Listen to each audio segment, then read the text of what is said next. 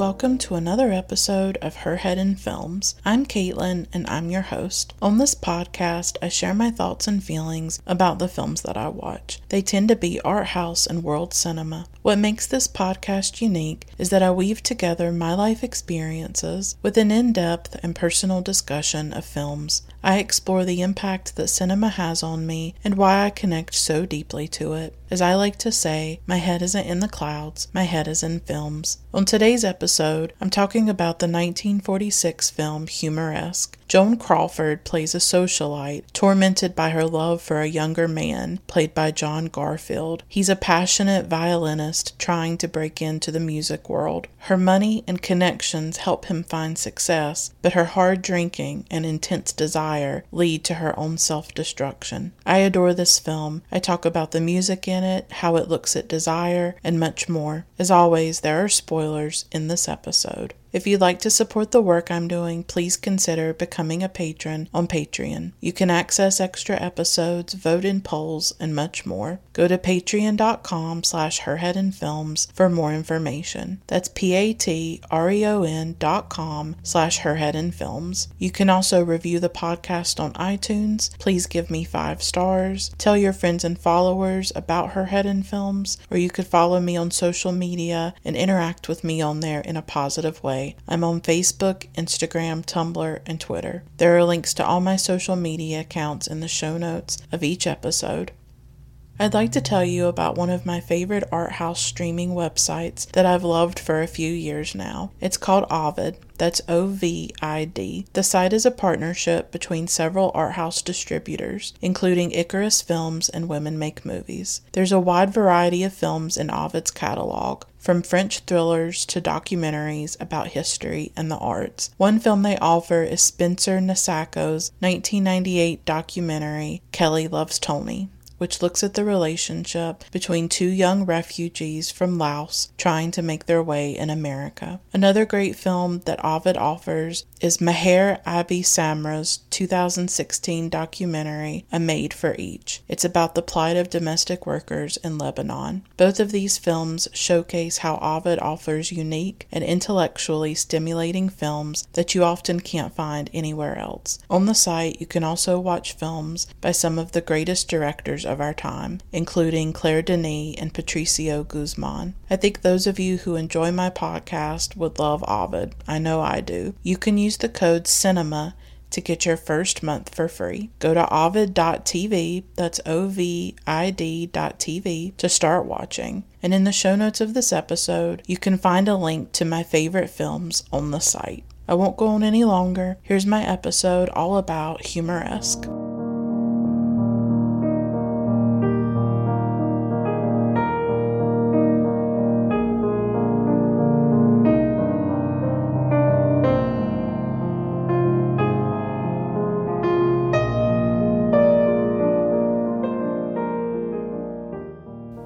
I watched this film for the first time, I had such a powerful and emotional experience with it that I didn't expect.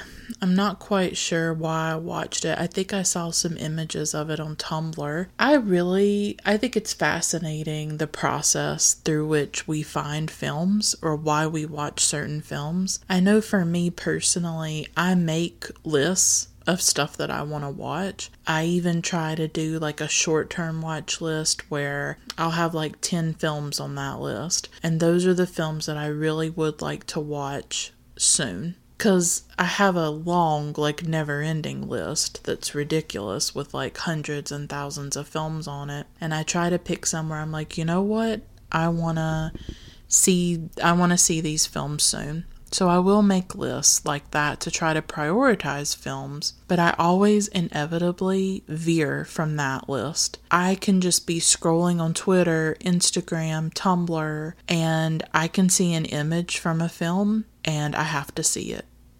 Or I'll see a clip or a scene. I'll have to drop everything, whatever I was planning on watching. And the funny thing is, is that I can have films that I've been wanting to see for years then I will drop everything for a film that I literally just found out about like within hours. and I think that's a funny thing about being a cinephile is that we're not always conscious of why we're drawn to certain films. That's my process. Now some people make lists and they stick to those lists and that's why they watch a film is because it was on their list. For me, it's more of a gut thing. It's more of I feel drawn to a particular film for some reason. Maybe the images, maybe the trailer, maybe the description. It's not always clear to me, and I believe that Humoresque was streaming on Turner Classic Movies. I think I recorded it on my DVR. I'm pretty sure that I did. Or it was available for streaming on the Turner Classic Movies website, and that's how I ended up watching it. I think I had seen some images of it on Tumblr. Specifically, what I remember is that I saw the ending scene, the last scene with Joan Crawford on the beach, walking on the beach. And I found those images to be incredibly evocative and they grabbed me. And so I watched Humoresque and I fell head over heels in love with this film. Whoever's listening to this episode, I feel like you're my people. I feel like Humoresque. It was a big hit when it came out. It came out in 1946. It came out after Joan Crawford did Mildred Pierce. Uh, Mildred Pierce came out in 1945. It was directed by Michael Curtiz.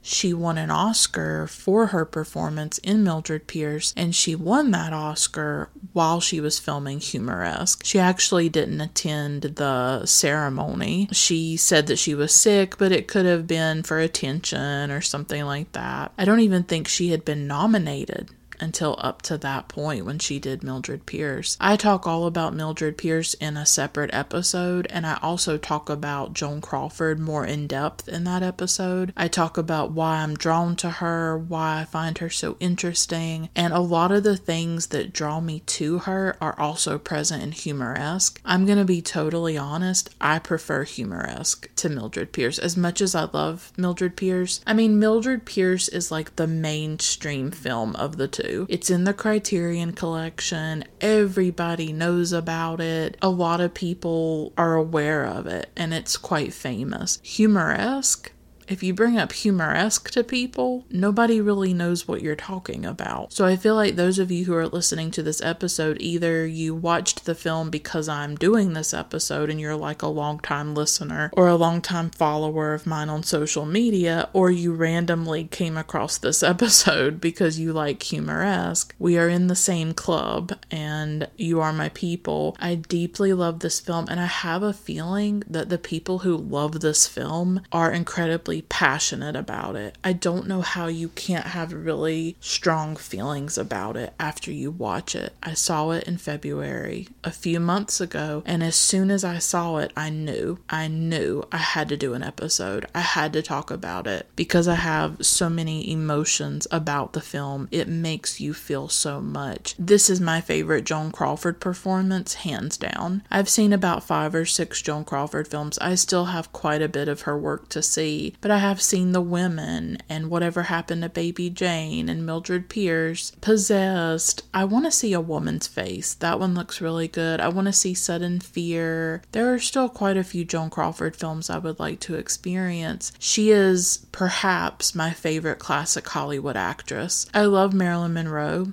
she's one of my favorites and I love Judy Garland. I honestly I love all the classic Hollywood actresses. Audrey Hepburn, Katharine Hepburn, Natalie Wood, Bette Davis. Uh, like I said, Judy Garland, Marilyn Monroe. It's hard to even choose. I love Elizabeth Taylor. I mean, there's no classic Hollywood actress where I'm like, no, I don't like her. I pretty much I like Norma Shearer. I, I really like Norma Shearer. I would like to see more of her work. There are actresses where I haven't seen seen a lot of their work, like Greta Garbo, Olivia de Havilland, or Joan Fontaine. I just haven't seen a lot of their films. Ingrid Bergman is another favorite of mine. I really, Ingrid Bergman's probably in my top three or top five. It's hard to choose, but Joan Crawford. In my Mildred Pierce episode, I talk about this, but I just am going to try to summarize it and compress it right now in this episode. What draws me so much to Joan Crawford is the way she has this tough and powerful exterior, but then she has a fragile, vulnerable interior, and she conveys both of those things at the same time. And it's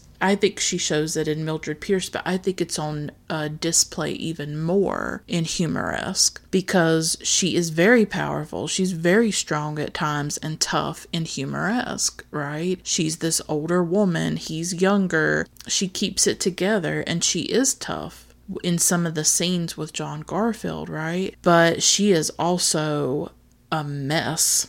She is a messy woman, and I love a messy woman. I am a messy woman. I am a complicated, flawed, messed up woman. I'm traumatized. I'm emotional. I'm not even into astrology, but I'm a Cancer. In the Myers Briggs, I'm an INFP, and in the Enneagram, I'm a 4. So let's put all that together in one person, and that's me. I'm very emotional. that's what I'm trying to tell you. I'm raw, I'm vulnerable, I'm emotional. Any listener of the podcast who's listened to only one episode will know that. I've cried in episodes. Everything is emotional for me, everything is intense. I feel deeply. So I'm a mess. I, I do not have my life together. I don't even have myself together. And I'm open about that. I'm drawn to women like Helen Wright in this film, Helen Wright, played by Joan Crawford. I am drawn to women like this, like women who are barely containing all of the emotion that is like raging inside of them. Women who are fragile, women who struggle, women who can't cope with life. I'm there. Like, I am that woman. And so in this film, I see myself in Joan Crawford's character. I see all of it the desire, the rawness, the vulnerability, the fear, even the addictive personality. I have a very addictive personality, and I will often turn to things to comfort me or soothe me because I can't deal with my emotions and all of my feelings. And I just can't, I just can't like deal with life at this point. so I even have the addictive personality that Joan Crawford displays in this film. So, this is my favorite Joan Crawford performance, and I think it exemplifies everything that she brings to the screen. It's that fragility, but also that toughness. You get the sense with Joan Crawford in a lot of her roles that she could fall to pieces at any moment but at the same time, she can be incredibly ferocious. Think about the scene in this film where she throws the glass. I also, something I love about that she conveys is how she, like, hates, in a way, she hates Paul Paul Boray, right? She hates this man in a way, but she could also devour him at any moment. There's something about the way Joan Crawford is able to act in films where she conveys all these contradictions in one woman, where she looks at a man like she could kill him, and then she also looks at him like she could devour him at the same moment. And she conveys all of that. And that's the pain of desire. This is a film about tortured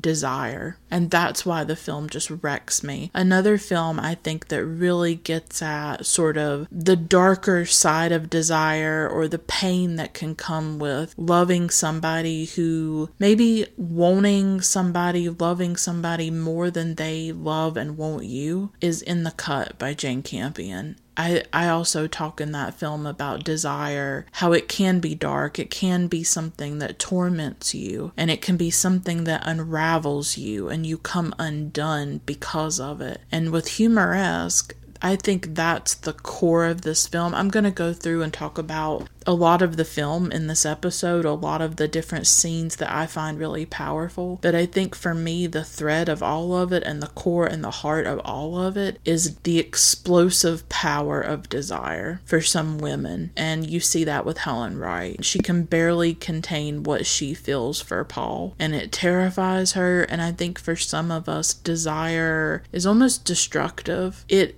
brings chaos into our lives, particularly when you're a woman who's very passionate, you're a woman who feels very deeply, and you fall in love with somebody or you desire someone who can't give you that back in return. Now, in this film, the desire is pretty reciprocated, it is returned. Paul does love her, he tells her he loves her, but I think the, the conflict between them is that he doesn't love her as much as she loves him, and she can feel that. She can feel that imbalance, that inequality, that asymmetry in the relationship, I think that she is so obsessed and so passionate about him, and he can't quite return all of that back to her, and she senses that. But the tortured desire of the film, I think, is what haunts me and what resonates with me because I can relate to that in my own life. And again, if you love humoresque, you might want to check out In the Cut. It's modern, it's it's very different. There's really nothing in common between these two films except that they both center around a woman who is consumed by her own desires for a man. That desire can be very dark and destructive for her. I felt that within the cut, and I feel that with this one, and Joan Crawford conveys all of that. But I wanted to share something that I tweeted right after I watched this film. Like I said, it was an experience. And I feel like those of you who are listening, I feel like most of you are going to understand what I'm saying. And I do feel like people who are fans of this film just get it. If you're a fan of this film, you just get why it's powerful. Other people may watch it and they may think it's too melodramatic or it's too over the top or this, that, or the other. And they don't, I, I have a feeling this might be one of those films you either get it or you don't. I don't know if there's a middle road because it's so deeply emotional and it's so powerful that I feel like you either tap into that power or you don't. I think you either maybe, I think particularly for women who love this film, I think some of those women or many of those women probably see themselves in Joan Crawford's character, Helen Wright. I know that I did. I, I saw so much of myself. And what's interesting with Humoresque, Mildred Pierce Pierce in 1945 was really Joan Crawford's comeback. She had had some difficult years. She left the studio MGM that she had been at for 18 years and she ended up going to Warner Brothers. And when she went to Warner Brothers, this represented a resurgence of her career and she was like in her 40s and this was sort of like her middle age in a lot of ways. She started to play characters who were tortured in love who did have sort of torturous desires for men. Several of her films, she's older and she's with younger men. I mean, I would say Mildred Pierce. Monty is younger than Mildred, right? Autumn Leaves comes to mind. She plays an older woman who falls in love with a younger man who has PTSD from the Second World War. And here in Humoresque, she's an older woman. She's sort of a patron of this younger man, Paul Boray, this violinist. She played these characters for a while. So she's an older woman. She has power in terms of her financial comfort and she's confident. She doesn't necessarily need a man, she's not dependent on men, but she desires men. She desires a relationship and she struggles in those relationships. She struggles in the power dynamic of them. And um, you see that in Humoresque. There's a class dynamic, there's where Paul is working class and she's rich, and um, there's an age difference. There is an imbalance balance in the relationship in multiple ways. She loves more, she loves him more than he loves her. There are all kinds of imbalances in the relationship, which I find really interesting. So, this film was one of the films with Warner Brothers that really gave a jump start to her career for a while in the mid 1940s. So I did want to mention that. It's a powerful, powerful film. I'm so glad I'm doing an episode. As soon as I saw it, I knew. I was like, yep, I'm going to be talking about this film. I must talk about it. It was a big reason why I'd also decided to do Mildred Pierce because the way I do the podcast, I do two episodes per month and I choose two films based on a theme. There's always some kind of connection between the films, whether it's the subject or it's the director or it's an actress or actor. And so I decided I have to do a Joan Crawford month. And I chose Mildred Pierce and I chose this film Humoresque. I'm so glad, but Humoresque was the inspiration. And watching the film for a second time for this episode, it was still just as emotional for me. So I watched the film a few months ago and I went on Twitter and I had to tweet about it. I don't think a lot of people know about this film because this tweet didn't get many likes at all. Nobody pays attention to me on Twitter, I swear to God. I people put up with me on there, I think. I do share screenshots and then I also just tweet like the most random stuff and I'm ridiculous. But I've kind of decided lately that I'm really tired of taking social media so seriously. Sometimes I want to have fun with it. Sometimes I want to tweet stupid things. Nobody pays attention to me, and that's a good thing. Nobody should. I'm nobody in the film community. I, yeah, nobody cares about me on film Twitter. I promise you that. I just tweet what I want. sometimes it has to do with film, sometimes it doesn't, and I don't care. I'm at the point in my life where, you know what? I'm in my early 30s. I'm tired of caring. I'm tired of caring. I'm tired of taking social media seriously. I just am. So I watched Humoresque and I tweeted this quote, As soon as I started watching Humoresque a few nights ago, I was under its spell. I live for films with this kind of emotional power, romantic aching, and sexual tension. Joan Crawford is magnificent. If you get a chance to watch it, don't miss.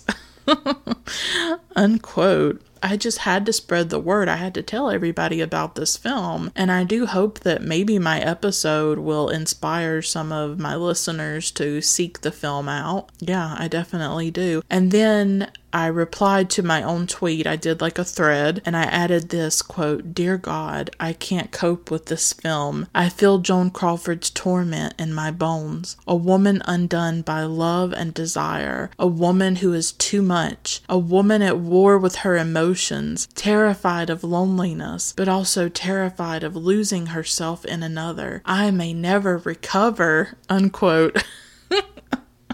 I get a little dramatic on the Bird app, don't I?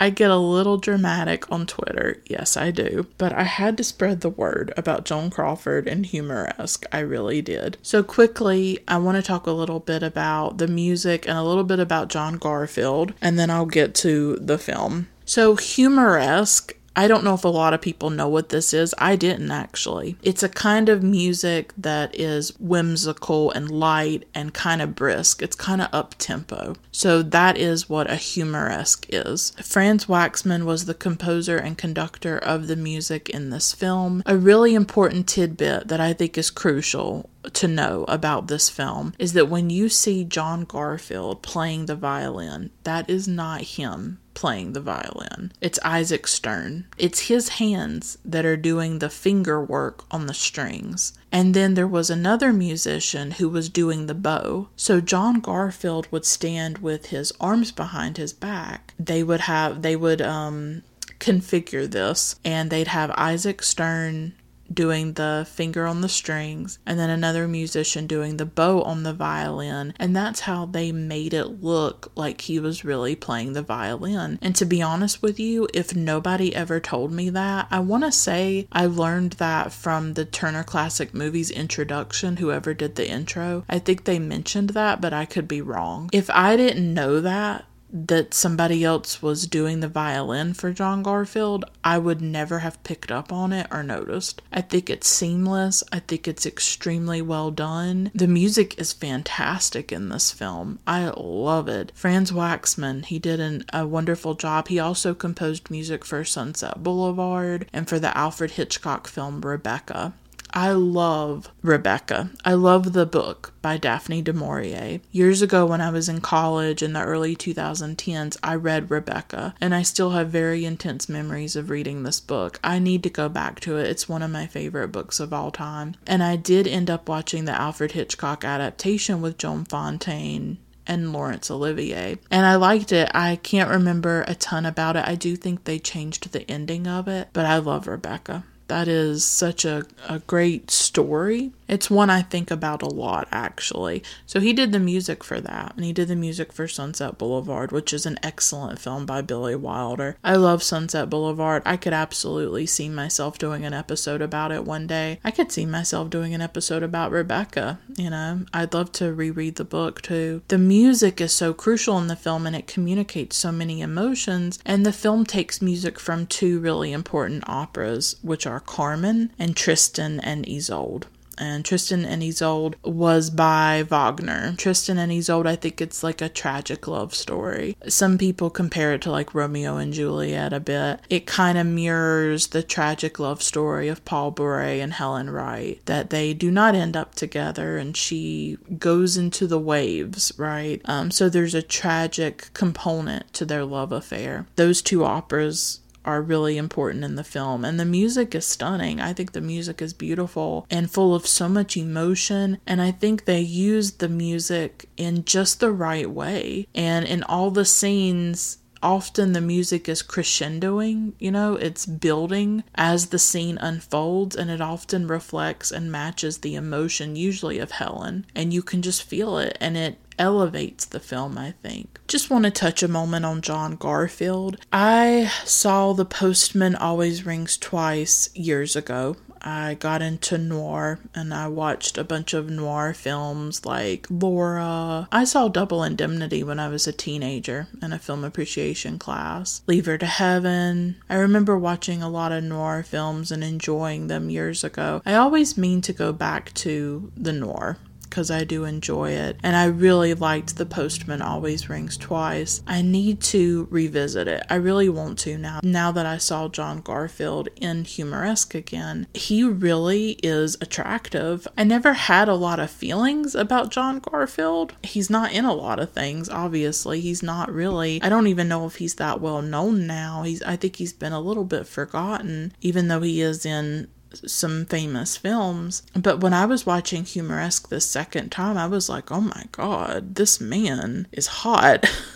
it just started to like dawn on me, and I kind of developed a John Garfield crush while I was watching him in Humoresque this time. So I listened to Karina Longworth's episode about John Garfield, and it's part of a series that I think she did about the blacklist in Hollywood and the House Un American activities and all of that. So he's not really that well known now, but he was a really big star back in, you know, the 30s and 40s. He was actually blacklisted in the 19 early 1950s and he died young. He was only 39 when he died in 1952. He had heart problems, heart issues that may have been exacerbated by the stress of going through the blacklisting. And the way that Karina Longworth describes him is that he was kind of like the original Marlon Brando or James Dean, like a decade before those men were even on the scene. He had a toughness, he had a vulnerability, and he was a method actor. I like Marlon Brando, love on the waterfront. I love a streetcar named Desire. I need to go back to that one. Recently, it was the anniversary. I can't remember what kind of anniversary it was. It might have been like the 70th or something like that. And that rem- reminded me of how much I like a streetcar named Desire. Like,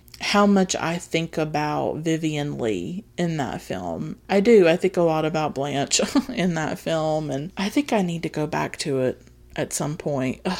I tell you, my watch list grows and grows not just the films that I want to watch for the first time, but the films that I want to revisit. Like, I would love to revisit The Postman Always Rings Twice. I remember liking that film and liking Lana Turner in it and John Garfield. And I love A Streetcar Named Desire. With James Dean, I haven't seen a lot of his work. I've only seen Rebel Without a Cause. We watched Rebel Without a Cause in a high school film appreciation class I took as a teenager, and I remember really enjoying it and liking it. So, John Garfield is really the prototype for these two actors in a lot of ways. He was a tough guy, but he also had that vulnerable that vulnerability. It sounds like it was really his wife who was involved in the communist stuff and the leftist politics, and he sort of got got wrapped up in that and all of that, but he did end up getting blacklisted. He did have an affair with Lana Turner. When they were making The Postman Always Rings Twice. So that's interesting. Humoresque was his last film with Warner Brothers, and it was a really big hit. So all of that information is according to Karina Longworth. I don't want to go in depth about John Garfield or anything like that, but I thought it was interesting information. Now we shall talk about the film. The film is directed by Jean Negulesco. Joan Crawford plays Helen Wright. John Garfield plays Paul Boray, and Oscar Levant plays Sid Jeffers. The film's based on a story by Fannie Hurst. What's interesting about the structure of the film is that the beginning is really, we don't realize it the first time we watch, but the beginning is really the ending. That we're seeing him after he realizes or after he's found out that Helen has killed herself because at the beginning of the film he's at his apartment and he is downtrodden. He's sad. He's upset. He has canceled a performance right? We don't totally understand what has happened but once you watch the film you realize that what you saw at the beginning was the aftermath of Helen's death and him processing that and sitting with that and what's happened. He's at his apartment, and I really love this scene. As soon as I started watching this film the first time, this scene pulled me in, and I knew that this was going to be an important film for me. I knew this was going to be powerful, I knew it was going to be emotional. I think this is a really well written film. There are so many scenes in it that are just beautifully written. There are things that are said throughout the film that are just, they blow my mind and they articulate something that I myself have always felt. And as I'm talking about different scenes, I'll touch on the dialogue and things that are said. So he's sitting there alone and he says, quote, "All my life I wanted to do the right thing." But it never worked out. I'm outside, always looking in, feeling all the time I'm far away from home. And where home is, I don't know. I can't get back to the simple, happy kid I used to be.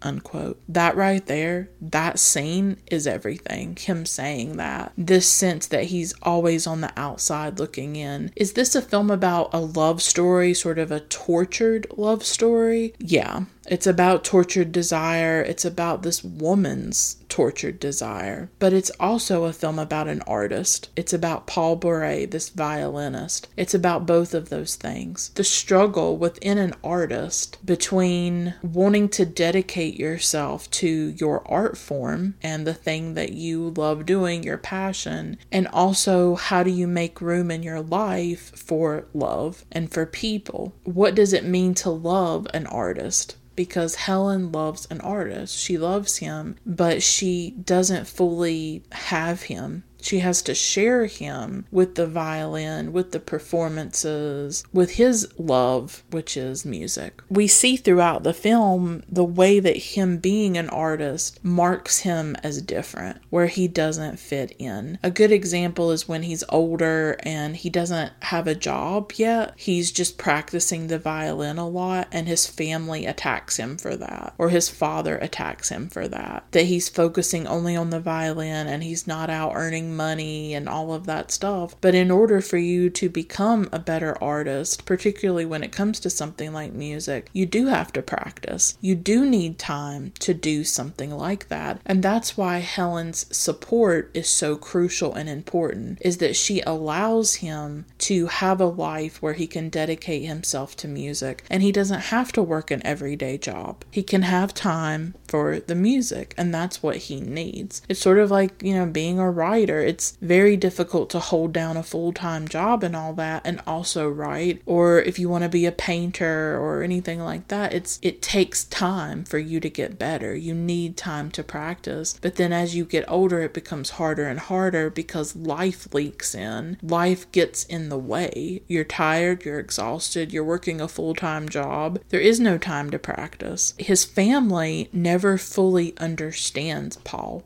his parents love him and they do facilitate him getting into the violin and all of that, but I don't think they ever fully understand him. There's, I mean, the mother is very supportive and she does protect him, but I don't know if they ever understand him. And I think when he meets Helen, she does understand him. I think they understand each other. And that's a powerful part of their relationship is how unconditional it kind of is, where she accepts fully who he is, that he is this man who is very passionate about music, and he accepts her in all of her flaws and messiness. He loves her. He tells her he loves her. She just has trouble believing it. But in each other, I do think that they find they find kindred spirits. They find maybe they're soulmates you know, they understand each other and they connect, I think, in a very deep way. He is always on the outside, and she understands that. I think she's also somebody who's always on the outside. And I think when they meet, it's like two outsiders meeting each other. And I, I love what he says that he doesn't know where home is. He feels like he's far from home, but he doesn't even know where home is at all anymore. I just thought that was really powerful and this idea that he wants to get back to the child that he was cuz that that's such a big theme for me personally. I do think about my childhood a lot. I do long for my childhood. I feel like that was the time when I was happy and whole. Everything was right my father was alive. I had what I needed and I had what I wanted. And I was thinking today, I actually wrote this down in my diary. I was thinking about how when I was a little girl, I used to play in the woods a lot. I used to love playing in the forest. And I was thinking about how that was probably the last time that I was happy and that I was free were those times when I was playing in the woods and I was with the trees and the birds. That's where I think I did feel truly happy and truly joyful as a little girl was when I was in the woods, when I was in the forest running around and exploring and just feeling alive. I think I miss that. Like, I want to feel alive. And I don't know how because so much has happened the last couple of years that have changed me, have changed me in really deep, deep ways. And I don't know if I'll ever be who I was before. I don't know. And part of my experience has been feeling desire for somebody and not feeling that it was reciprocated. And there's something deeply damaging about that. And and it's very very painful when you feel so much for somebody or you care about somebody and it's not returned with the same intensity and the same depth. And it is a kind of torture. It is a kind of torment, I think. That's changed me. The pandemic has changed me. My mom's uh, been struggling with her health and stuff, and that's changed me. All these things have changed me, and I feel like I've lost who I was. And I think there's a part of me that I too want to get back to that simple, happy kid that I used to be. I want to be who I was 20 years ago. I mean, I'm 32 right now, and I just want to be 10 again.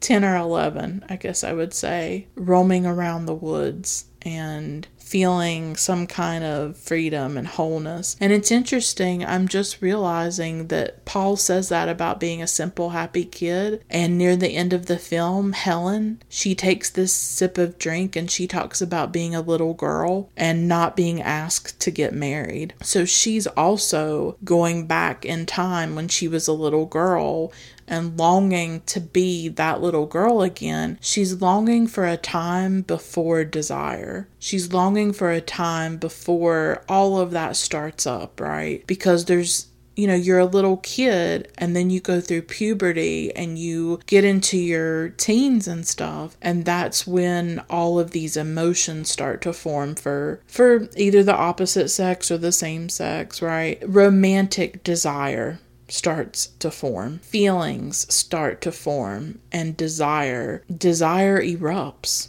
Desire can be volcanic, it can be explosive, it can be violent, particularly if the person you have desire for doesn't have desire for you. I think it's interesting how both of these characters are trying to get back to almost like an Edenic time, the time, the Eden right? The time before the fall, before desire, before sex, before all of that stuff. And they want to get back to being children and things being simple, not having all this complication and this pain and that comes with love that comes with romance. They're both longing for this irretrievable past, and Paul is longing for that at the beginning of this film. With that, it goes back in time to when he was a little boy. His parents own a grocery store, and it's his birthday. He sees a violin at a grocery at another store. His father won't buy it for him but then his mother goes back and she does get it for him and she presents it to him on his birthday after he blows out the candles. And I thought that was such a moving action on her part to do that. And he's so happy so happy to get that violin. And then as he grows up, he continues to play the violin, and then we see John Garfield as the character. I guess he's supposed to be in his 20s. I think Garfield looks a bit older. I do think John Gar- John Garfield looks a bit older than I, I think maybe the character is supposed to be, but I don't know. I think John Garfield is quite magnificent in this film. I know I talked about Joan Crawford, and the reason I chose the film is because I wanted to talk about Joan Crawford. But they, unlike Mildred Pierce, I mean, Joan Crawford carries Mildred Pierce. She is in most of the scenes, really. She is the central character. She shares it with different people, of course, like Ann Blyth and Eve Arden and the men in the film, but it's pretty much a Joan Crawford affair with humoresque it's more balanced. And I would say the film is just as much about Paul Boray as it is about Helen Wright, if not more about Paul Boray. And usually I don't love films about men. This is something that I talk to with a particular friend a lot. We talk about this that we're not always compelled by films about men. And if we are gonna watch a film about a man or that stars a man, usually there has to be some kind of emotion to the film, some kind of vulnerability. And I have covered some films that are about men on the podcast for sure. Oslo, August 31st, Wings of Desire, Umberto D. It's not something I'm against, of course, but there has to be in the performance of the actor, there has to be emotion and vulnerability for me personally. For me to watch a film that is about a man or about men, I tend to just not be drawn to those films. I tend to prefer films about women.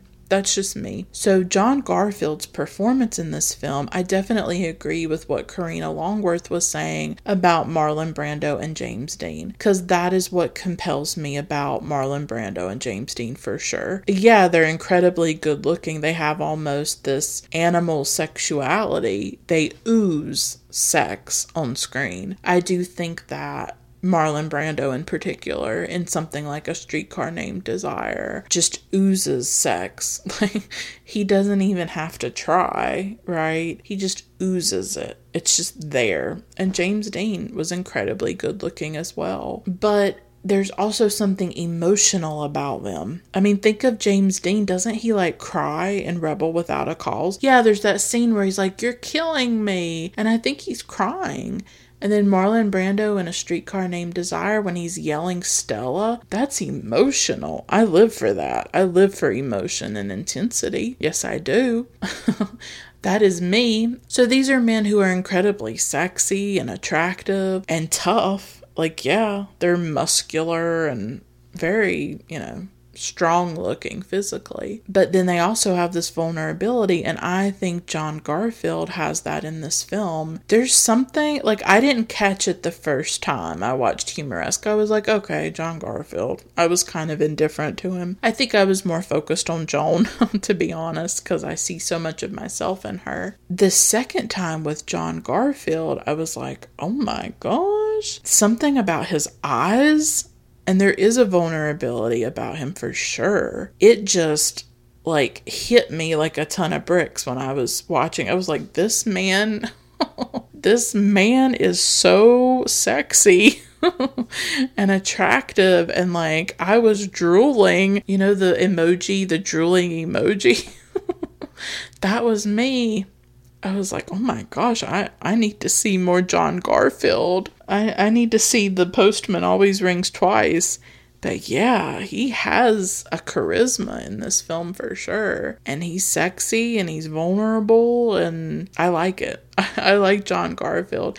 You know what? Okay, he re- is reminding me a little bit of Mark Ruffalo in In the Cut. I tell you, humoresque people watch In the Cut. These are very different films, but there's a tortured thing like there is in Humoresque, and there's a class thing in In the Cut where the woman in the film is she's like a professor or a teacher. She's kind of in a different class than Mark Ruffalo's character who plays a police officer. He's more working class.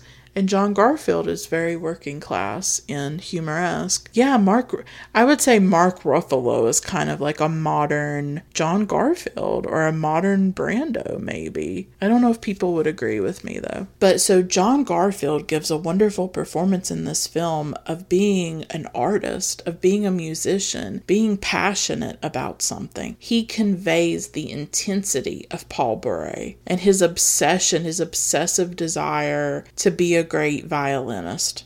And we see that in the early scenes in particular. I love when Okay, so we see him in an orchestra and he's walking home with Gina. Gina is his age. Gina is like kind of his first love or his first girlfriend or crush. And I love when he's talking about music to her and you can tell that he's young and he's passionate. And he says, quote, Bach is church windows. Beethoven is a giant range of mountains. Wagner is a storm. Debussy is the wind in the trees, unquote. I loved that. He's so passionate about music and he says that he wants to bring the music of all these composers to life. And when I was younger, I used to like listening to classical music, but I was working class myself and I didn't have a lot of access to classical music. But I do remember we had a Dollar Tree where I lived. I grew up in the rural South. So I would go to the Dollar Tree, and I don't know if anybody remembers this, but the and at the Dollar Tree everything's a dollar. So this would have been like the late 90s, early 2000s. I remember going to the Dollar Tree. I still remember this, y'all. I would go to the Dollar Tree and sometimes they would have cl- they would have CDs that you could buy. They even had films. I remember they had DVDs too for a for a dollar, I think. But they had these CDs that would have classical music on them. And I remember I remember getting some classical music from the Dollar Tree and I would listen to it on my little boombox. I remember an opera with the song Vissi d'arte. I love, I still love that. I still love that song. Beethoven, Bach. And when I was able, I would get my dad to buy me some classical music CDs. Um, when he was alive, he died when I was 16. He really loved music. He mainly loved classic rock he had a lot of classic rock and he shared classic rock with me, like Heart and Fleetwood Mac and Stevie Nicks and Simon and Garfunkel, James Taylor, all of that classic stuff. But he loved to go to like Circuit City and Target and Kmart and he would buy CDs. And sometimes when I was there with him at those places, I would find these compilations of classical music. I remember getting a compilation of Bach and I remember getting Mozart and I remember one of those CDs from the Dollar Tree had different, I think, classical piano songs. And I remember Elise by Beethoven. And that's still one of my favorite piano songs ever. I love Elise. So that's how I got to listen to classical music when I was younger. I don't listen as much now. I should. I really should listen to more classical music. I made a playlist. I have a playlist of my favorites. Um, I love Bach, Beethoven, Mozart. Schumann, Schubert, all of that. Yeah, I love classical music. Debussy, for sure. It's something that I need to explore. Tchaikovsky. I definitely need to explore more classical music. This film kind of inspired me to to seek out some of the music that is in the film and to just get back to that classical music, but I used to listen to it when I was younger and that was the way that I did it. So, I love how passionate Paul is about music. And Paul is like struggling he's really struggling to make it in the music world. And so you see not the starving artist necessarily. What comes to mind is An American in Paris with Gene Kelly. I thought that was an interesting musical that's sort of about the starving painter, the starving artist. But with Humoresque, you do see the struggling artist. You see how hard it is to break into that world, to break into the classical music world, I guess. He's struggling with it, and he has his friend Sid, right? Sid is the pianist and he's known Sid since he was a little boy. Sid was there when he discovered the violin, right, at the store that day on his birthday. And there's this scene between Sid and Paul where they're talking about things, and Sid tells Paul, It isn't what you are, but what you don't become that hurts. And that was so powerful to me. It isn't what you are, but what you don't become that hurts. That's what I talk about. This film is so well written. It has these lines that cut you to the bone. Because I'm in my early 30s, and when I was younger, when I was like a teenager, when I was in college, I wanted to be a writer. And my dream was always to be like a published writer, to be an author. And I haven't really applied myself. I had potential I had this potential. I always used to get compliments on my writing, but I would say that my identity as a writer, I don't feel that as much now. Like life gets in the way. It's hard to hold on to your dreams. It's hard to even find time to write in my life right now. I'm taking care of my mom, I'm working, doing chores, taking care of the house. I'm trying to survive. I deal with depression and anxiety. I'm exhausted. I don't even think about writing. I might write in my diary once in a while, but I never have applied myself when it comes to writing. I didn't work at it hard enough. I don't put the work in. You have to put the work in. You have to set aside time. You have to actually write things. And I feel like I kind of wasted my potential or I squandered my own potential. And sometimes I am haunted by not necessarily what I am, but what I didn't become. All these dreams that I had and they're not going to come true. And I think when you get into your 30s, that's something that starts to haunt you. That's a big theme in Oslo August 31st by Joachim Trier that I have an episode about. He's a guy in his 30s. He's struggling with his life. He's struggling with addiction, the way that Helen is. And he's struggling with this sense of his life is not going anywhere, that he hasn't become everything that he dreamed of becoming. And that's something that haunts me as well. So, what I do love about Paul Boray, though, is that he wants to make his dreams come true and he works at it. But what is the cost? Of having your dreams come true. You do have to be obsessed. You do have to be dedicated the way that Paul is. But then that means sacrificing maybe love and being with Helen and having a relationship. You may have to give up everything for this art. And are you willing to do that, right? Are you willing to make the sacrifices in order to be the artist or the person that you want to be? Paul's hungry for success, but he doesn't know how to get it. And he wants to be more than what he is. He wants to be more. So he goes to this party that's hosted by Helen Wright, and we find out this that she's a socialite. And I love this scene. This is the scene where they first meet. She's nearsighted, so she wears glasses sometimes. And throughout the film, she'll have the glasses on, and then at times she'll take the glasses off in order to look at him, to almost see him more or something. And it's just fascinating the way that they weave that into the film over and over again. But they're at this party that she's hosting, and of course, she's drinking. So we know from the get go that this is a woman who drinks. She's surrounded by these younger men who are fawning over her, probably because they want her money or they want her patronage. And then there's Paul playing the violin. Helen is a married woman, as we know, and Paul starts to play, and she's listening. She's listening. At first, she's not wearing her glasses, so she can't see him yet when he starts to play the violin. But she's very intrigued by what she hears. And so she has one of the guys go get her glasses so that she can see Paul. And to me, it seemed like this was love at first listen rather than just love at first sight. Yes, Paul is good looking. Of course, John Garfield is a hottie. He's a classic Hollywood hottie. And that's part of it.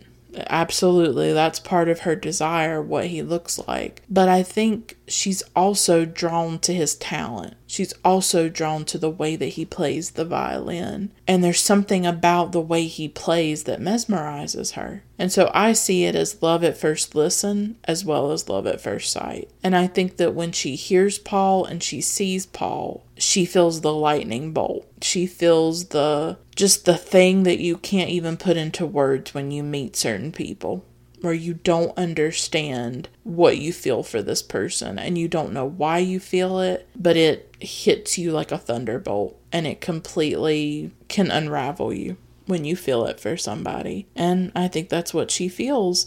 So she starts to walk closer to him as he's playing. And she's wearing the glasses, but then when she gets close enough, she takes them off. It's like she puts them on, she takes them off. She takes a drag of her cigarette. She's watching him so intensely. I think this is such a fascinating scene because we so rarely see women watching men, women gazing at men, inspecting them, analyzing them visually. And I think there's something powerful about it, about her gaze on him. And it happens throughout the film. He's the object in a way. Instead of him staring at her, looking at her up and down, and all these things that we usually see men do, it's her it's flipped, and she is the one watching him, looking at him. It's her gaze. It's a female gaze that is engaged. She wants him, and she's pulled to him. I mean, she can't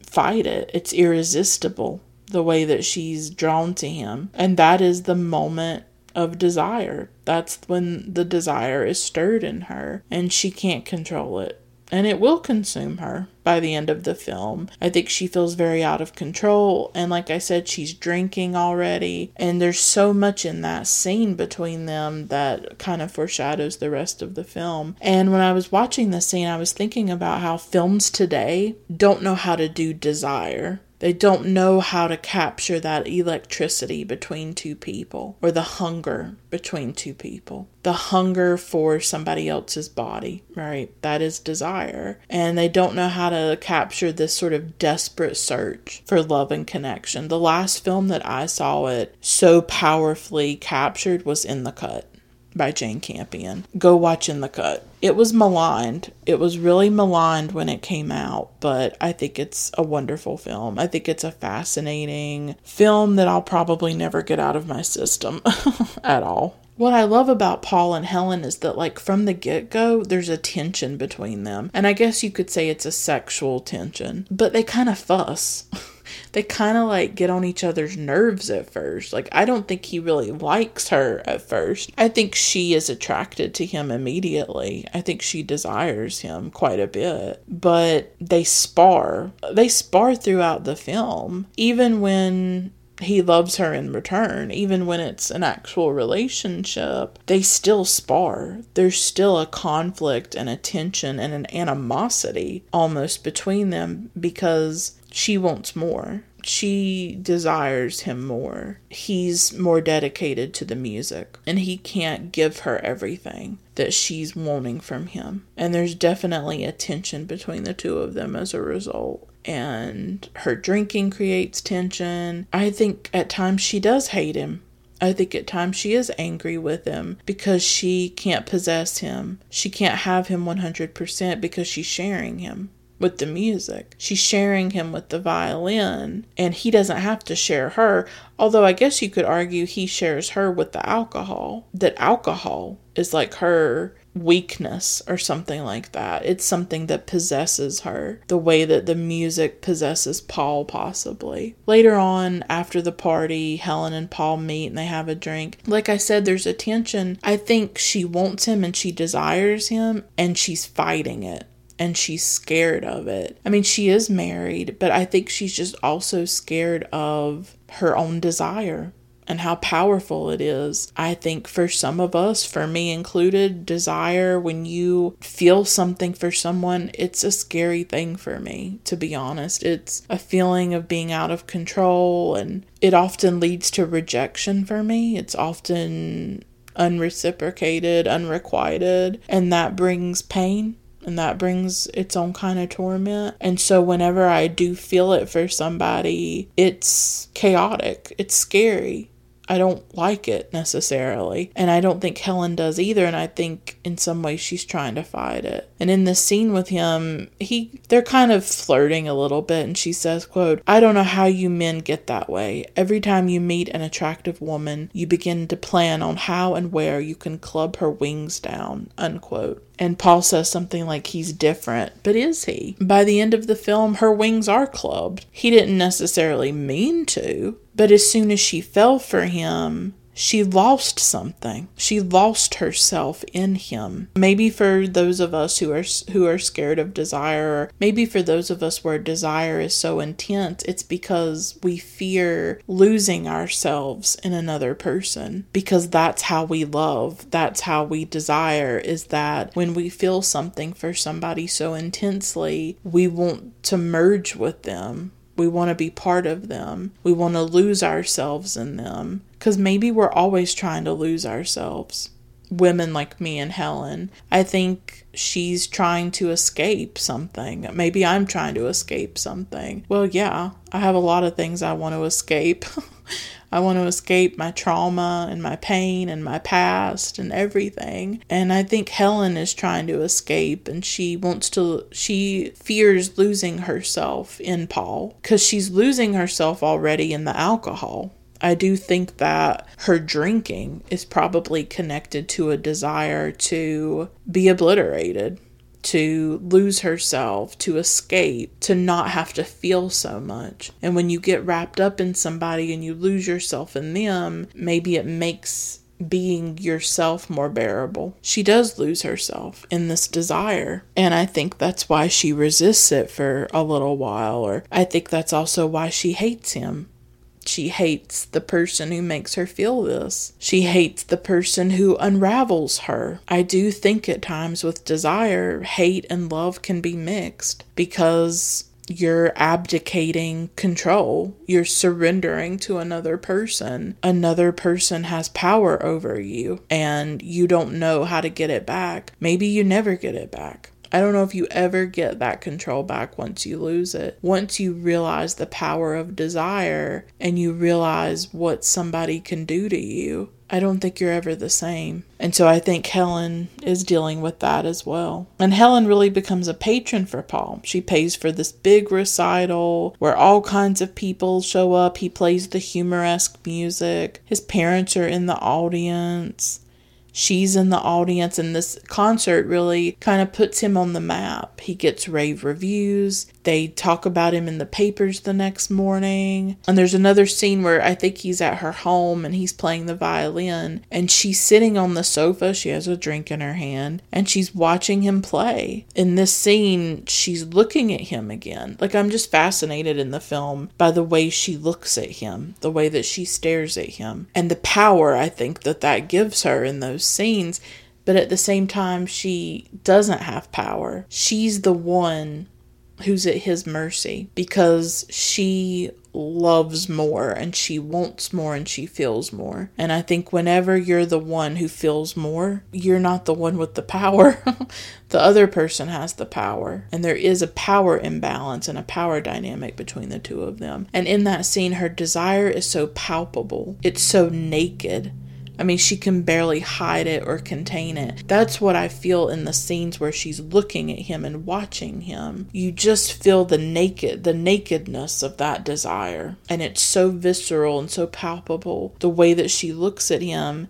And you can tell that her lust and her desire are uncontrollable, just explosive, volcanic. She can't hold back. It's written all over her face. It's right there in her eyes. She cannot contain what she feels for him. At the same time, where he has this power over her in terms of the desire dynamic, but she has power over him in terms of having the money and bankrolling stuff. And he doesn't like that. He doesn't like feeling like he's a toy or an object. He doesn't like feeling indebted to her. So there's this interesting push and pull between them at times times where the power dynamic shifts. You know, she likes him more, she desires him more, but then she also has money and she's a socialite while he's working class. So there's a class difference too between them. She has the money, the status, the connections that he doesn't have. He's a nobody. Oh, I, I love the scene where they go for a swim. Helen invites Paul for a swim. And I think this illustrates the power dynamic as well. When they get out of the water, he tries to help her up she's on the ground or some doing something and he tries to help her up and she isn't having it. She runs away. And later she, he asks her about it and she says that she doesn't need any help. She can take care of herself. She has pride. I think both of these people have pride right? He has pride she has pride. And so he leans over her while she's sitting in a chair and he says quote you want people to think you're brittle and shallow. The woman with a gay gag a wisecrack you're not really that you know. You're lonely. You think you can fool me? We're too alike. I know you too well. Unquote. And she says, You don't know me at all. I love this scene where he's saying, I know you too well were alike and he sees through that tough exterior. Again, this is what Joan Crawford did so well. She had that toughness and then she had that fragility. And he sees through that brittle, tough exterior and he sees who she really is. He sees her, he understands her. I think that also scares her. Not just the desire that she feels for him, but something deeper of somebody somebody peeling back her defenses, somebody penetrating to the heart of who she is, somebody seeing her, somebody breaking through her walls. I do think there are people who have got the biggest, thickest walls on earth around themselves. I've encountered these people. I don't have enough walls, probably. I really think I need more walls. I need to build more walls. I think sometimes I'm too open, I'm too available or something, and I don't protect myself enough. But then I think you can go to an extreme, and there are people who have like the Great Wall of China around them. Tori Amos actually has a song called China on her album Little Earthquakes any of you will know I love Tori Amos. She's my number one, my goddess. And she has this great song called China, and it's about somebody who has like the Great Wall of China all around their heart and around themselves. There are people who have the thickest walls, and you could take a jackhammer to it and do everything you can to reach that person, to connect to that person, to care about them, to offer support to them. You are never, ever going to break through those walls. And it makes me sad for people like that who are just not open. On the one hand, I understand when you've been hurt a lot in life, when people have abandoned you, when people have harmed you, when you've had your heart broken over and over and over again. I get it.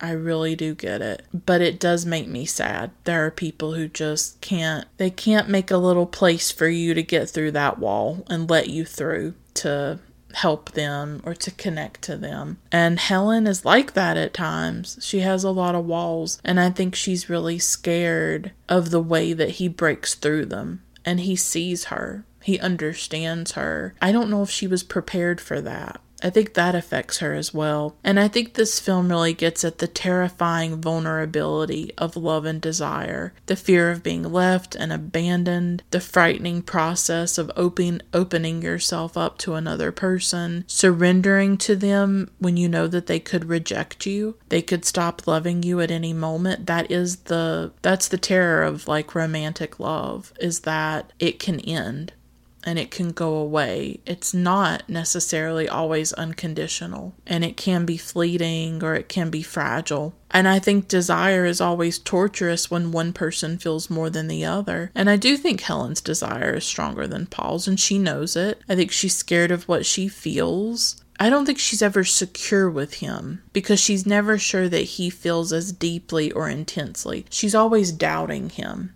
She's always doubting that he really loves her. And she has these walls up and he breaks through them. And that scene in particular, where he's like, I know who you really are. You're pretending to be this person, and this is not who you are. I think people who have those walls up get very, very scared when somebody is approaching, when somebody gets through some of that and tries to reach them and tries to connect to them, I think it can be scary for those people. And I understand. I understand why it's scary. And I get it. Paul and Helen go horseback riding and she falls off the horse and he goes to help her and that's when she she tells him to leave her alone. But that's also when they kiss and there's so much pain and torment in her eyes. She is fighting these feelings. She doesn't want to love him. She really doesn't want to. She doesn't want to lose herself in this passion because I think she knows that it will unravel her. It fades or there's like a dissolve to these ocean waves, and I felt like it was heavily implied that they did have sex. And they're lying in the grass together. I like this scene. It's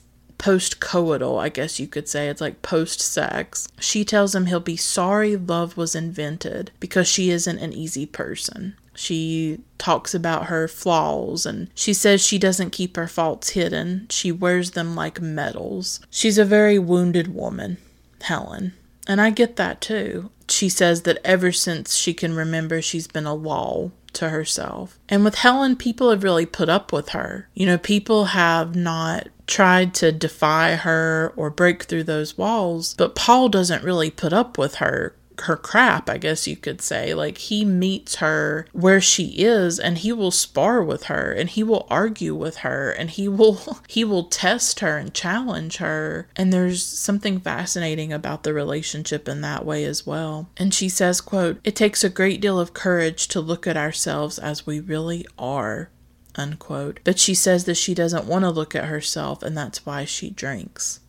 I think that's interesting. It takes courage to look at ourselves as we really are. Just sit with that. There are so many moments in this film that made me go, What? You know, it's not what we are, it's what we don't become. It takes courage to look at ourselves. Like all kinds of lines in this film that will stay with me. He wants to get back to the happy kid he was, he can't find home. The writing is exquisite to me and so emotional if you love this film, I think some of what they're talking about will resonate with you. I know it all resonates with me for sure. I think Helen drinks for a lot of different reasons. I think to escape, to numb herself, to numb her feelings, to fill some kind of void, to avoid herself and the shame that she feels. We don't know her backstory. We don't know everything she's been through or what's happened to her, but there is something there under the surface. And I think Paul touches her, stirs something in her. She tells him that she loves him.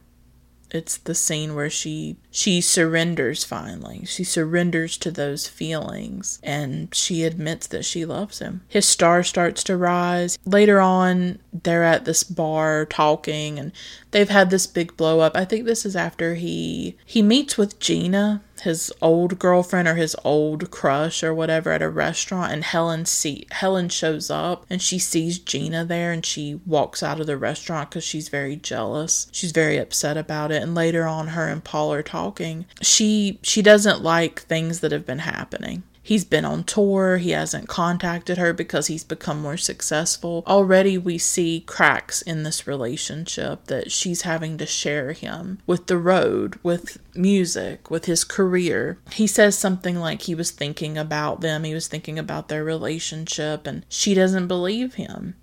And he says that he doesn't care what she believes. And at that moment, she says that she wants to slap his face and he tells her to try it. This is what I'm talking about. Like, he will spar with her, he will not bow down to her.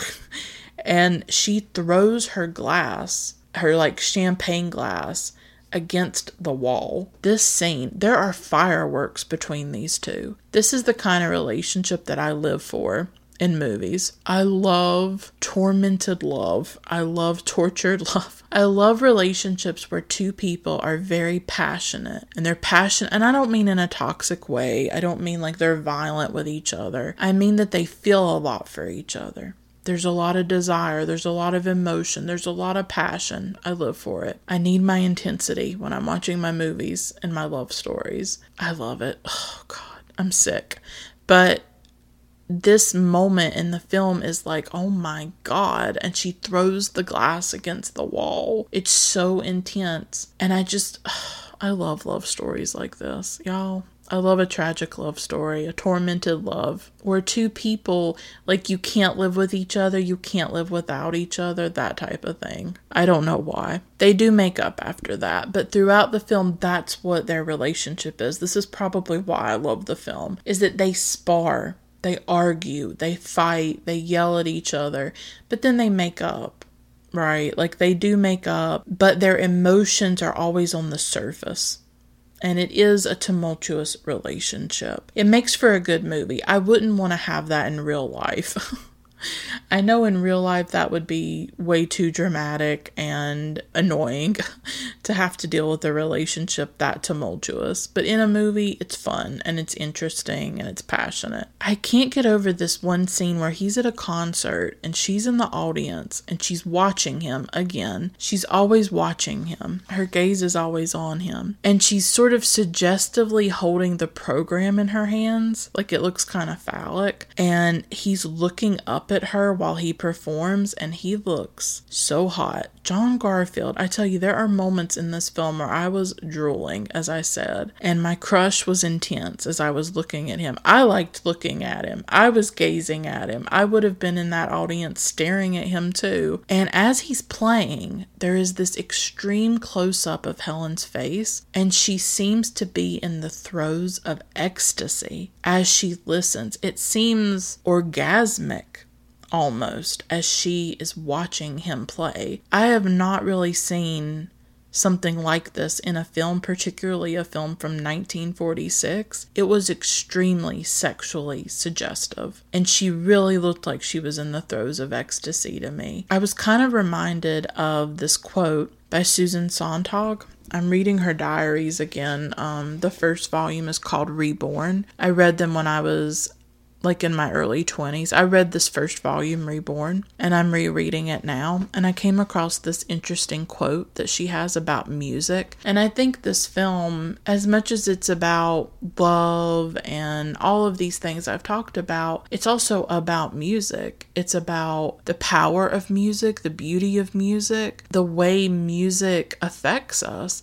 I do think partly why she falls in love with him is not just his looks, of course, that doesn't hurt, and that is a big part of it, but the way he plays she gets turned on not just by his looks, but by his talent, by the way that he plays the violin. And this scene kind of brought that home for me. It brought home the pleasure of music. I mean, obviously, the scene is sexual, very suggestive, I thought, but I do think that music we can have very strong reactions when we are listening to music. I know that I have like a very intense relationship with music. I listen to music constantly almost. Particularly once the pandemic started, I got really into music and I will listen for hours a day to all kinds of stuff. I'm just always listening to music. I love to listen to my favorites, and I also love to discover new music, new types of music, new genres and uh, artists. I love to discover as well. But music is therapeutic for me. Music's comforting, it's cathartic, and there is an ecstasy about music at times. I think when you find a great song and you get obsessed with it, I'm the kind of person I can listen to the same song for hours, even days. I went through a really intense period earlier in 2021 where I was listening to Portishead. I remember just laying in bed and I had Portishead on repeat for hours and hours. I don't know what happened to me. I got in the throes. I'll listen to Elliott Smith on repeat. I'll listen to Tori Amos for hours or days, and I will get different songs just stuck in my head for hours and hours and hours. And there is something pleasurable about it. It takes over your body. And so there's this quote by Susan Sontag in her diaries, and um, it's like from 1948 actually. And she says, "quote Music is at once the most wonderful, the most alive of all the arts. It is the most abstract, the most perfect, the most pure, and the most sensual. I listen with my body." And it is my body that aches in response to the passion and pathos embodied in this music. It is the physical eye that feels an unbearable pain and then a dull fretfulness when the whole world of melody suddenly glistens and comes cascading down in the second part of the first movement. It is flesh and bone that dies a little each time I am sucked into the yearning of the second movement. Unquote. And she writes down throughout her diaries all her favorite music, and usually classical she mentions a lot of different classical music in her diary. And I've been noting all the parts where she mentions different classical music. And I plan on making a playlist like on Spotify. I use Spotify. And I thought as, you know, as I'm marking all this stuff, I thought it would be kind of fun to make a playlist of all the songs that she mentions in her diaries. So I'm probably going to do that. But I love how that quote gets at the way that music can seize our bodies. It's a sensual experience. It's something that takes us over physically. That's how music is for me personally. It can take me over. And I love it. I love when I get possessed by a song or a certain musician or an album. I love that feeling when you just get possessed by by a song or some and it just takes you over. I love it. It can it can intensify life, I think when you get really into a particular kind of song or album. She is able to get the divorce from her husband. He says that he will grant it to her, but he does warn her that he doesn't think that the relationship between her and Paul will work out. He tells her that Paul's music always comes first and always will. But she doesn't feel love in her marriage. You can tell it in the scenes between them. He's polite and he's nice, but there's no real spark or connection between the two of them. And I do think that that's what she feels with Paul, or I think she feels something more powerful with him. And I think what it is is that she feels understood and she feels accepted. And that can be incredibly powerful. That can be a very intense feeling when you feel understood by somebody. And I think that's what she finds in Paul. But even after she meets Paul, she doesn't stop drinking there's still something in her that is aching, that is empty. I think she's searching for something, and I'm not sure she knows how to find it. And she never really trusts Paul. She never really believes that he loves her. And that keeps her trapped, I think. That keeps her uncertain. The big scene of the film is when she she knows that she's going to be able to get the divorce and so she rushes to Paul's rehearsal and she has a man give a note to Paul and she goes and sits in the audience during this rehearsal and Paul doesn't know that she's there watching. Again she's watching him. And she has a note sent to him that she has exciting news and she wants to meet with him immediately. And the man gives Paul the letter or the note and Paul just crumples it in his hand, puts it in his pocket, and he continues with the rehearsal. And she sees all of this. And I think it's a confirmation to her that she can't compete with that violin. She can't compete with music. She says something like she's tired of being second fiddle. I think she says that at some point in the film. And it confirms her worst fears that their passion is not equal, that their love is not equal, that she loves him more, that she desires him more and wants him more. That breaks her heart, I think. She feels broken by that. I really do. She's tortured She's tortured by the love that she feels for him because she knows he can't match it and that what he loves more is music. The intensity isn't the same. And I do think her desire frightens her. I think what she wants frightens her and how much she wants. She wants so much. Just like Paul wanted to be more than he was before he became a really successful violinist. I think she wants to be I think she wants to be different or something, a different kind of woman, and she she can't be. And maybe that's why she drinks. She is too much. She's more than even she herself can handle.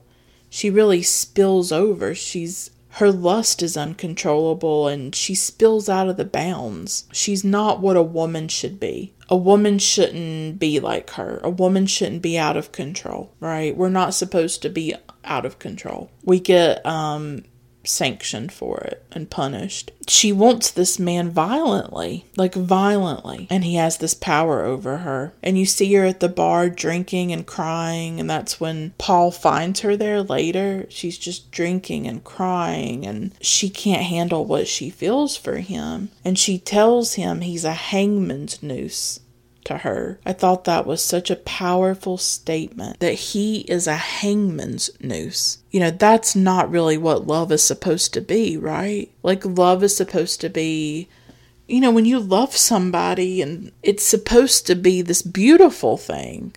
This is, we love love. Everybody wants to be loved. You don't describe somebody as a hangman's noose. But that's how she feels about love. That's how she feels about her desire, is that she loves him so much that it brings pain to her. She knows that he doesn't love her as much as she loves him. And that's, I think, what breaks her heart. And I think that's what tears her apart is that she cannot be loved the way that she wants to be loved, which is total and complete and unconditional, obsessive. I think maybe she wants his love to be as obsessive and powerful and overwhelming as hers is. She wants him to be as undone by her as she is by him. She's a mess over him. He's not a mess over her he goes on, you know, he does his tour, he plays, he does all this stuff. He lives his life without her on tour because he has his music and everything, and she's the one unraveling. She's the one coming undone because she's so obsessed with him and she wants him and desires him so much. And her feelings are so volcanic and explosive she can't even contain them. She's probably also drinking to numb herself. He's a hangman's noose. I mean, that's one way to put it. that's one way to put like when you really desire somebody that badly and they don't return it the way that you want them to. That's one way to put it. She also says she's a lost cause in that conversation. They go back to his apartment, and that's when she tells him that her husband's going to give her the divorce. Paul does say that he loves her. He tells her throughout the film that he loves her, that he wants to marry her, but she doesn't believe him. She doesn't think he wants her. She thinks he wants a made up version of her. She thinks he'd rather have a homemaker, somebody like Gina. And she tells him she won't change. And he says that he's not asking her to. He says it over and over. I think at one point in the film he says, How many times do I have to say it? You know, I love you. I want to marry you. I want to be with you. He is re- he is giving her that love. He is confirming and assuring her that I love you. I care about you. I want to marry you. And it's like even when he says it, she doesn't feel it or something, or she doesn't believe it. I don't think she believes that he loves her. And I do think maybe in the back of her mind, she's always scared of being rejected and abandoned. I think she probably has been rejected and abandoned a lot in her life. And so she's just not able to believe him when he says all these things. I think in her mind, she believes he's going to be like every other man that she's known and that he will leave her and he will get tired of her, or she will be too much. Because I wouldn't be surprised if in the past she's been too much for other men. And they did leave her once she wanted too much or asked too much of them or came off excessive or obsessive or needy. I mean, that's something that I think women struggle with we get scared of being seen that way, as being seen as needy, as being seen as too clingy, of wanting too much. And I think it's something we worry about. And being needy is often attached to women. It's often attached to us when we want a deep uh, relationship with a man, usually. We're accused of being needy or being clingy. Maybe some of us are. Maybe I am needy. Maybe I am clingy. Maybe I am excessive. I don't know. I don't know, maybe I am. I'm Helen though. I mean, I I understand this woman so well. I understand the desire. I understand the way that it can unravel you and you can come undone when you desire somebody so much. And it can be incredibly painful. incredibly destabilizing, shattering. I think there are certain kinds of experiences of desire that are just shattering. You are never the same. You'll never be who you were before it. She tells him he's already married to his work and to his music. I think she loves him so much it hurts. It hurts her.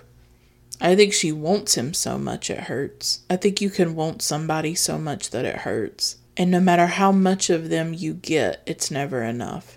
And it will never be enough. And I think that's Helen. And I think that's partly what tortures her is that she has him. Oh, God, that's what gets me. She has him. He's not cheating on her. He wants to marry her. He says he loves her. She has him, but she's so scared. She's so, she wants all of him, though. That's the thing, too, is like she wants all of him and she cannot have all of him because his work comes first, his music comes first. The violin, she knows she's sharing him with that violin and she knows that she can't have all of him that she wants. I think that's also what bothers her as well. She has him, but it's not enough. I don't think it's ever enough for Helen.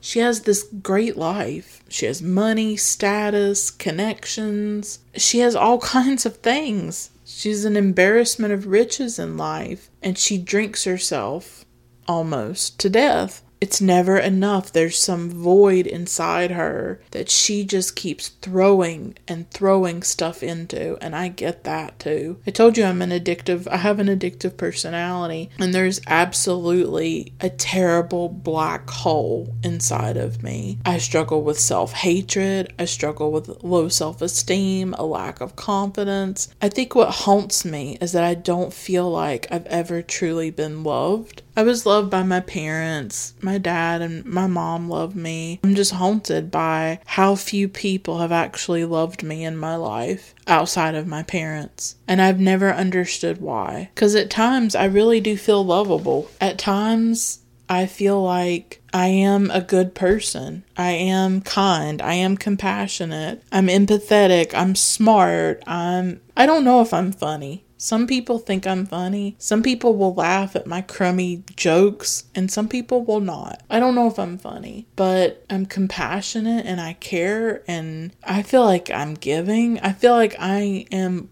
worthy of love at times, you know? I feel like, how could somebody not love me? But I've had such a lack of love in my life. And I think maybe that's where the black hole comes from as well. And maybe it's the same with Helen. Maybe she just hasn't gotten the love that she needs. And I think a lot of us don't get the love we need. And it's so damaging. I've said this before, but when it comes to love, it's life and death. When we are not loved, when we don't feel loved and we don't feel that connection, that affects every part of our lives. It really does. I also think Helen is a woman who hates herself. Deep down, I think that's why she drinks. And that's why she doesn't believe Paul loves her. She doesn't believe anyone can love her. She thinks she's a burden. She's ashamed of who she is. She wants him, but she feels like she's bad for him and like she'll only bring him pain and ruin. I don't think she believes that she deserves love. And we don't exactly know why. I mean, she mentions she has all these faults, right? All these flaws, and she's messy, and all these things, right?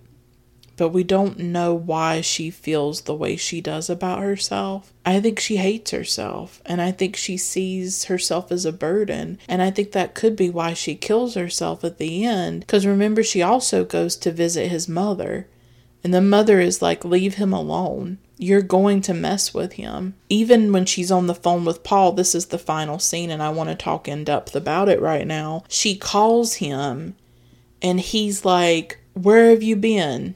Why are you making me worry about you? I have to do this concert. Do you think I want to sit here worrying about you? And again, that's another that reinforces to her that she's a burden, that she's a problem, that she causes issues, that he would be better off without her. I think that's part of it. And I think she's in so much pain. And I think she wants the pain to end too. And I think when you're in the throes of that kind of pain, it can be very hard to see beyond it because it's a very specific pain and it can feel like you're being torn apart inside and you can feel this terrible emptiness that is overwhelming and that blots everything else out. It's very scary. It's a very dark feeling, I think, what she feels for him and how out of control she feels in it, in that desire. It's a dark place. I think you can go to a dark place sometimes with it. But when he snaps at her and says all of that, it confirms for her, like, oh, I'm a burden. I'm a problem. I'm causing issues for him. He'd be better off without me. He doesn't really love me. And she's been drinking. So she's not totally in her right mind either. But this final part of the film, this final scene where she goes out to the beach and all this, I guess it's not technically the final scene. That would be when Paul goes on the beach and stuff. But it's one of the final parts of the film. It's just magnificent. And this is the reason that I watched the film. I think I saw images of her walking on the beach like this and it just absolutely knocked me out. It's so deeply emotional. There's something about the way she's talking to him on the phone. She's wearing this black, sparkling gown. She's looking out the window at the sea. It's, oh God. And she talks about how she wishes they could be out on the water together, away from everything. And every time she cries, every time like she's overcome with emotion, she covers up the the phone receiver, like the the second half of the phone, so that she's talking into, so that he won't hear. That he won't hear that she's crying. And he has to do the concert and he has to leave. He doesn't have time to talk to her. He's off with his music. And after he hangs up, that's when she says, I love you. And then she starts crying. The music is swelling.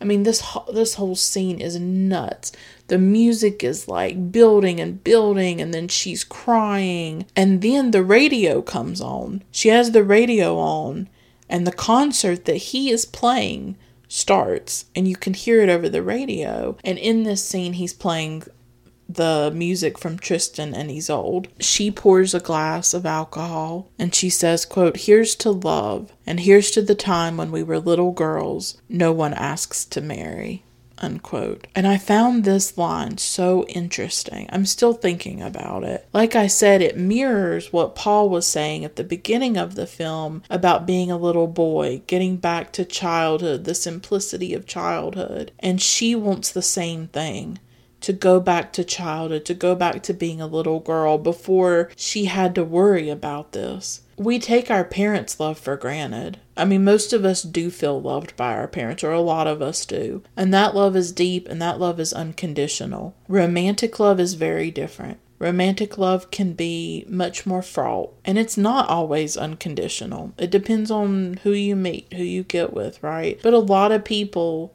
don't just date one person for the rest of their lives. A lot of people date multiple people and fall in love with multiple people. There's something more inconsistent, unsteady about romantic love. It's less rational. It's less predictable. It's less reliable. It's based on things that are often outside of our control, like who we're attracted to, and we don't always know why we're attracted to somebody. We can feel that attraction and desire, and then we can stop feeling it, and then the relationship ends. Romantic love is not as unconditional. Whereas the love that I think a lot of us receive as children, that's more unconditional. We don't have to earn it. We don't have to do anything for it. We just receive it. Life is simpler when you're a child. It's simpler before romantic stuff, right? And the pain of that, and the pain of desiring somebody, and being heartbroken by another person. Because as soon as romantic love enters our lives, the possibility of heartache also enters our lives. That somebody will hurt us. It's the beginning of hurt as well. I can see why she wants to go back to that time. And I just connect so deeply to Helen. It's a very rare experience for me to connect so deeply with a character, but I do. I understand everything that she feels for Paul. I understand it. Not everybody has felt that. Some of us have felt it. We have felt a desire that was violent, a desire that unraveled us, a desire that we didn't know if we would survive it. It was so powerful. And if you've ever felt it, it's incredibly painful. It's incredibly agonizing, particularly when it's not reciprocated by the other person. And it can make you feel unstable. It can make you feel unwell as a person. And it can make you question things and question your very sanity question your very survival, to feel so powerfully for another person and to not know what to do with those emotions. And she's tortured by it. And I get her. I understand it. And I think Joan Crawford brought that to life for me. And so she starts walking down the beach. She I thought it was very interesting. She picks up this flyer of Paul, like his face is on it, and she's walking with it. I mean, this scene is so magnificent and heartbreaking and emotional. She's just walking along the beach in her black, sparkling evening gown in the moonlight by the ocean waves. You know, just give me a glamorous woman crying and walking on the beach. And I'm good. This is what my cinematic dreams are made of. I couldn't even handle all the emotion of this scene. The music is swelling, the waves are crashing, the tears are flowing. I live for this. I live for this kind of emotion. And she stands there by the water. The picture of Paul slips from her hands, and the waves come at her. The waves claim her. She's almost like Ophelia. The waves take her, the water takes her. And we get this extreme close up of Joan Crawford's tear stained face I mean, it just gets closer and closer to her face, and then she's gone. She has surrendered to the waves and killed herself. God, when I was watching this scene, I moaned. I was moaning. All I was doing was making sounds. I was like, oh, oh, oh. I didn't even have language for my emotion that I was feeling. This is poetic fucking cinema. Forget that meme. Forget the meme of Tarkovsky, right? There's this meme of like Tarkovsky with his like hand to his forehead and then underneath it says poetic cinema. No. No.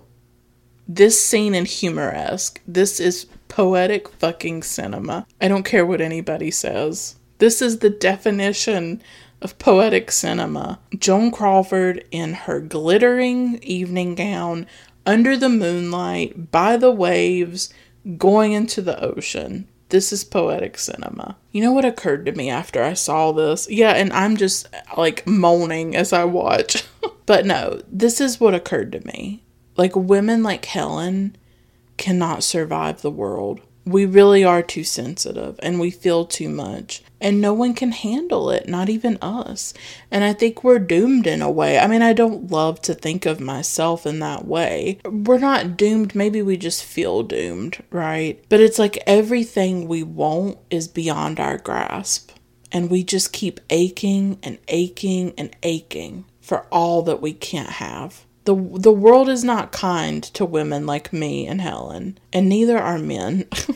I think we're scary. I think we're very scary to men. Those of us who just feel very deeply and are very passionate women. So, um, at the end of the film, it's interesting that it doesn't end there.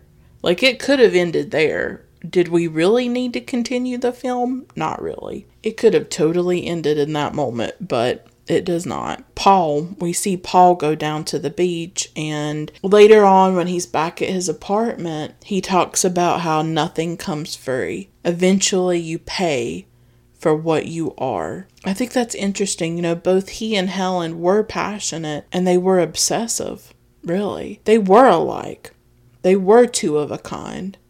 I think they were soulmates in a way but I don't know if they really could have stayed together because they were so similar, maybe. His obsession was music.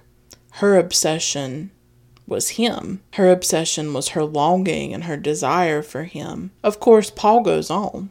Paul will keep living, he'll keep playing. But women like Helen kill themselves over men like him. He'll move on, he'll find someone else, he'll get married. And maybe that was her fear all along that love wasn't life or death to him, that she wasn't everything to him, that she wasn't his life the way that he was everything to her, that the passion was not equal. I think that was her fear. It never is equal. There's always usually someone in the relationship who loves more, who feels more, who wants more. And there is often that imbalance, I think, in a lot of relationships. And when it's you, when you're the one that feels more, it's terrifying and it's destabilizing for sure. But yeah, I mean, he'll go on, he'll keep living, and she killed herself. It's tragic, but she maybe was going to kill herself whether she met him or not. She had been drinking pretty intensely for a while, it seems like, and she was struggling even before she met Paul. But I do wonder if maybe Paul was her last hope,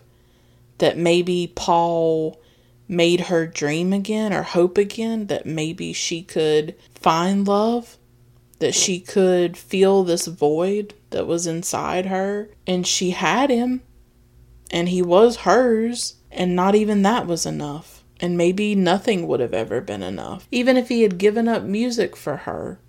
I do think women like Helen and me, maybe nothing ever is enough for us. No matter how much we get, no matter how much somebody loves us, maybe that's never enough. Because if we don't love ourselves, then no love is enough, is it? If you don't believe that you deserve love, if you don't believe that you're worthy of love, then no amount of love that anybody gives you will ever be enough. You will not know how to receive it. You will not know what to do with it because you don't feel that you can be loved or that you're deserving of it. And I do think that she deeply hated herself, and I think she was deeply ashamed about something. There's mystery about her as well. We don't know the origin of all this. We don't even know the origin of her drinking, like how that started. We just know that she can't look at herself, she can't accept herself and who she is and what she's done and everything she feels, to me, that's very powerful. And I feel a lot of that within myself. And I think that's why I loved Helen so much and I related to her so much. I am an excessive woman. I feel too much. It's painful. It's really agonizing and excruciating at times to feel so much. I have talked enough about this film. There was so much to say, I mean, what do you even do? But yeah, this is an amazing film and so glad I talked about it. Hope my discussion was valuable, and I'll stop here. I'd like to give a big shout out to my wonderful patrons Polina, Stephen, Peter, Spunden, Ellie, Travis, Pierce, Amir, Christine, Jenny, Lane, Haroon, Thomas, Kelsey, Aaron, Juan, Till, JD, Vanessa, Olivia, Jesse, and Michelle. Thank you all so much for being patrons. You make the podcast possible. Until next time, keep watching great films. Bye for now.